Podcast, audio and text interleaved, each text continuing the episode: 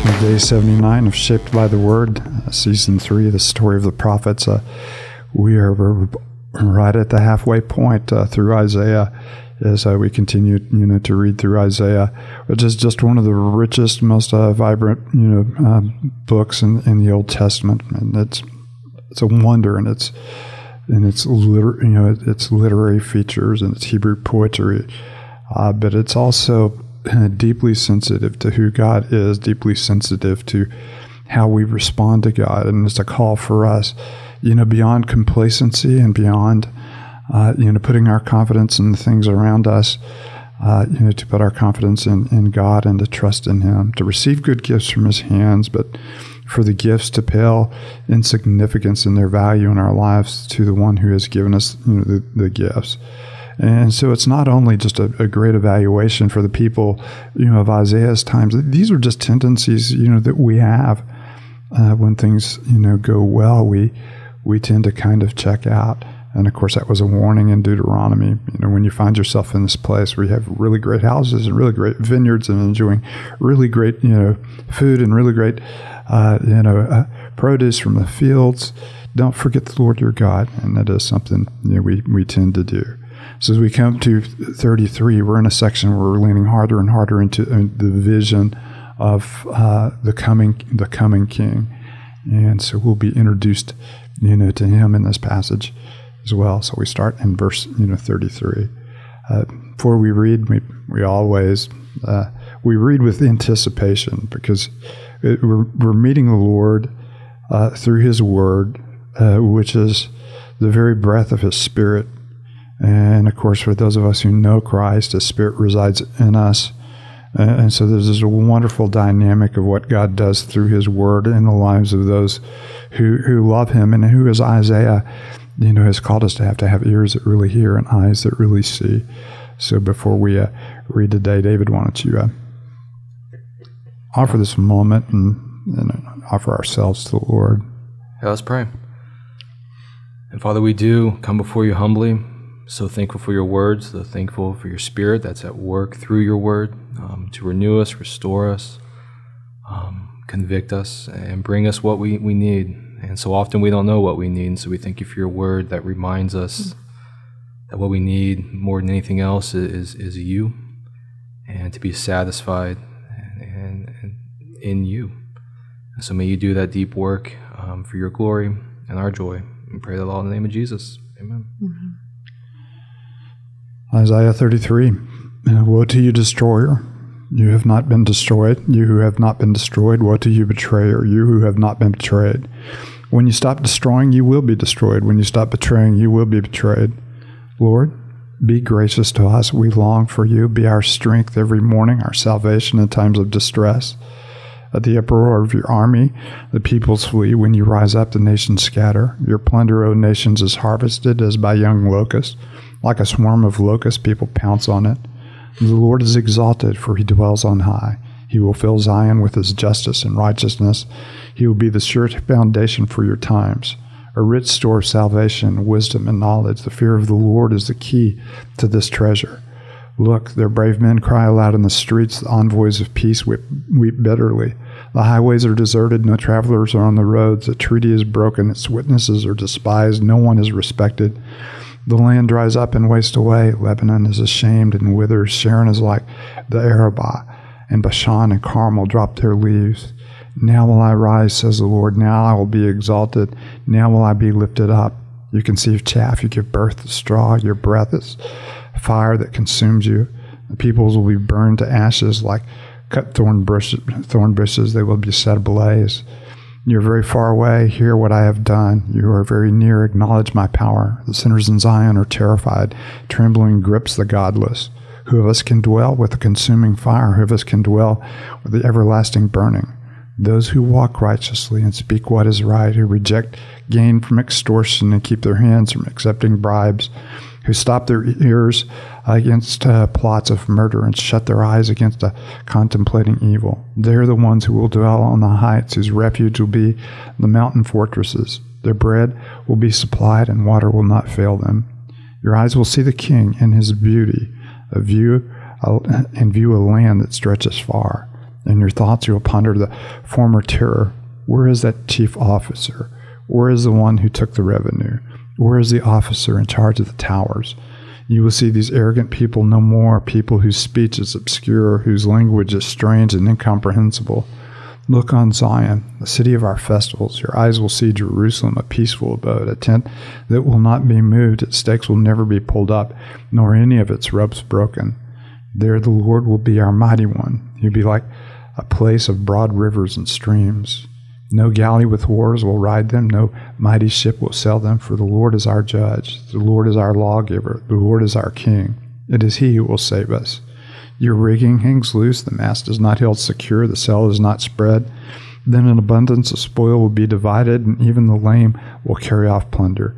No one living in Zion will say, I am ill, and the sins of those who dwell there will be forgiven. So you have again, uh, you know, the images of you know both judgment and images of God's incredible grace. Uh, but more than anything else, you have the coming King, and in this particular instance, the coming King is, uh, you know, not not a Messiah or not a, not a Davidic, you know, King, but the Lord Himself reigning over His people, and of course that's. Uh, a issue that we really, you know, is not fully reconciled until we find the person of Jesus, who is both the Davidic son and and the Lord Himself who, reigns over us. So very, very gorgeous picture, you know, of the prosperity, you know, that will return, and, and some nice, you know, comforting, you know, devotional thoughts along the way as well. Hmm. No, I mean, verse two is what really grabbed me as we are reading this. Is what a beautiful and rich and deep and simple thing, right? Lord, be gracious to us. We long for you. Be our strength every morning, our salvation in times of distress. I mean, what a you know, where's your longing? You, it's an admittance for grace. It's an admittance that I'm not strong and I need your strength, and even more than that, I need your salvation. You know, in these difficult times, and I mean, what a beautiful thing to ponder through and to think through each and every morning as you're a pretty self-sufficient. I'm going to tackle my to-do list and you know get things done is so much so often our mentality, and yet this brings us right back to grace and longing and, and salvation and strength outside of ourselves, which is exactly what we need if, if we're truly thinking properly. In this particular passage, you hear so much of the echo of the Davidic Psalms, mm-hmm. you know, where David, you know, cries out, How my soul thirsts for you, my spirit mm-hmm. longs for you in a dry and thirsty land. And, and, what a great, you know, phrase, you know, for us you know, to, to rise up and say, More than anything else in this day, Lord, you know, I desire you. And, and of course, you have the, you know, the first first verse is a verse of judgment. It, uh, this is not you know to Israel. This is to those who have conquered Israel. And even though God is using them as an instrument of His judgment, uh, because they're not acting in righteousness, His judgment will turn you know, will turn back on on them. Man, it it reminds me. So with high schoolers, we've been studying um, the book, well, the Minor Prophets, but specifically the book of the minor prophets. Well, no, I was going to say. no, well, actually, in Hebrew, it's called the book of the twelve. Oh well, there you go. That's what I was referring to. Um, exactly. So the last couple weeks, we've been studying Obadiah, and um, I believe that's the book that. Um, yes, it is that talks about. Um, they're they're really being indicted for building these um, dwellings on high, right, and being high up. But in fact, when they fall, be, being that high up, will ironically be bad for them because their their fall will be even way worse. Um, and I'm, i was reminded of that um, here. Um, because it talks about in verse 16, they're the ones, th- these are those who have been um, really walking righteously um, and walking according to the way of the Lord. But so, verse 16, they're the ones who will dwell on the heights, whose refuge will be the mountain fortress, um, which sounds similar because their place isn't in the heights, but they've been placed there by the Lord. They have not made their way there. And it just reminds me like God, I mean, it makes me think of the verse that he will exalt the humble and the the exalted will be humbled. I don't that's not word for word, obviously. But so mm, mm, mm, That's such an encouraging thought. but in uh, in other words, it just makes me think that, you know, walking humbly with the Lord, it will have its wonderful and beautiful rewards, but we don't we don't do it for those rewards. We don't do it for um, the things that we can get from Him. Um, but there are beautiful benefits to walking with the Lord and to walking righteously. Um, and one of those is just that wonderful um, being secure in Him and dwelling in the heights. Um, the, their bread will be supplied and water will not fail them. He provides everything that we need. Now, there's, of course, you know, the, the richest reward of seeking after the Lord is, is the delight uh, of the Lord Himself, just mm-hmm. knowing who He is and, and, delighting in Him. You know, it's expectation, you know, we kind of, you know, uh, naively have whenever we fall in love that here is a person, you know, that's going to be easy to love and delightful to love and complete us, you know, in so many, you know, different ways. And of course, that's a burden, you know, that no, you know, no human, you know, lover can sustain you know, or, or, or fulfill. But in him, there, there's just this perfect delight. And, and you even have, you know, that little phrase, observe, seeing the king and all of his mm-hmm. beauty, mm-hmm. you know, the wonder of, you know, who he is uh, and all that he is. And, and of course, I was just thinking about the verse you were uh, trying to quote while ago this morning. You know, God, God opposes those who are proud, but He gives grace to the humble. Humble yourselves, therefore, under the Lord's mighty hand you know, that he might lift you up in, in due time. And of course, that has been a theme. Yeah. And, and, of course, that's what we were talking about, you know, yesterday uh, when the Lord looks at, you know, the women who are being complacent. And he says, you know, take off those really nice robes and, and, and put on some rags and, you know, and lower your posture. And in lowering your posture, put your heart in the right position to know and understand, you know, who I am. And, uh, boy, love verse six, aren't you? I mean, he will mm-hmm. be the sure foundation for your times. Mm-hmm. Yeah, I got you.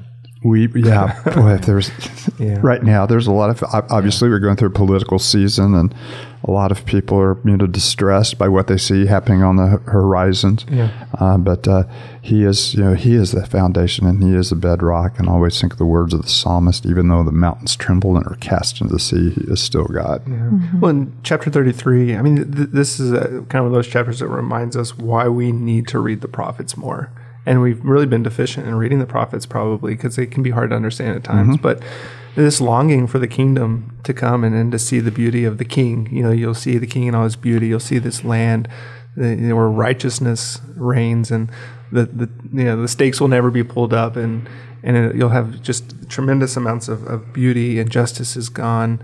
You know people will be dwelling um, in, in peace and security. I mean just these images it gives us um, just in this chapter alone, you know, point us forward to then the expectations of, you know, it's no wonder that the disciples said, "Hey, is it this time you're going to restore the kingdom of Israel?" Because, man, th- those things that we the, maybe capture our imagination, you know, just those things we long for. Th- this is these images that Isaiah gives us. Man, leads us to worship, and it leads us to long to really pray what Jesus taught us to pray: "Your kingdom come." So we've received kind of wow. the already, but not fully established you know but these this helps us reorient ourselves away mm. from our current moment to, well, a, to a greater hope. Yeah we do need, need to remind ourselves what good things we have received you know comfort and compassion from the spirit and god's presence you know with us. And, and again in our complacency you know moving back to we take those things for granted uh, you know, let me just close with that you know, five and six again. The Lord is exalted, for he dwells on high. He will fill Zion with his justice and his righteousness. He will be the sure foundation for your times, a rich store of salvation and wisdom and knowledge. And the fear of the Lord is the key to this treasure. Our, our awe and our respect uh, for the one who is the King and all of his beauty. Father, we thank you for who you are, and we, we confess our greatest sin is, is failing to see you for who you are. That we do pray, you know, along with David, uh, that you will continually open our eyes so we may behold not only beautiful things from your law, but the King himself and all of his beauty. Mm. Uh, we thank you for uh, passages like this that look deep into our heart and show us who you are and call us out of ourselves into your presence. And, and, Father, may we in this day live in your presence. It's in your holy name we pray. Amen. Mm-hmm.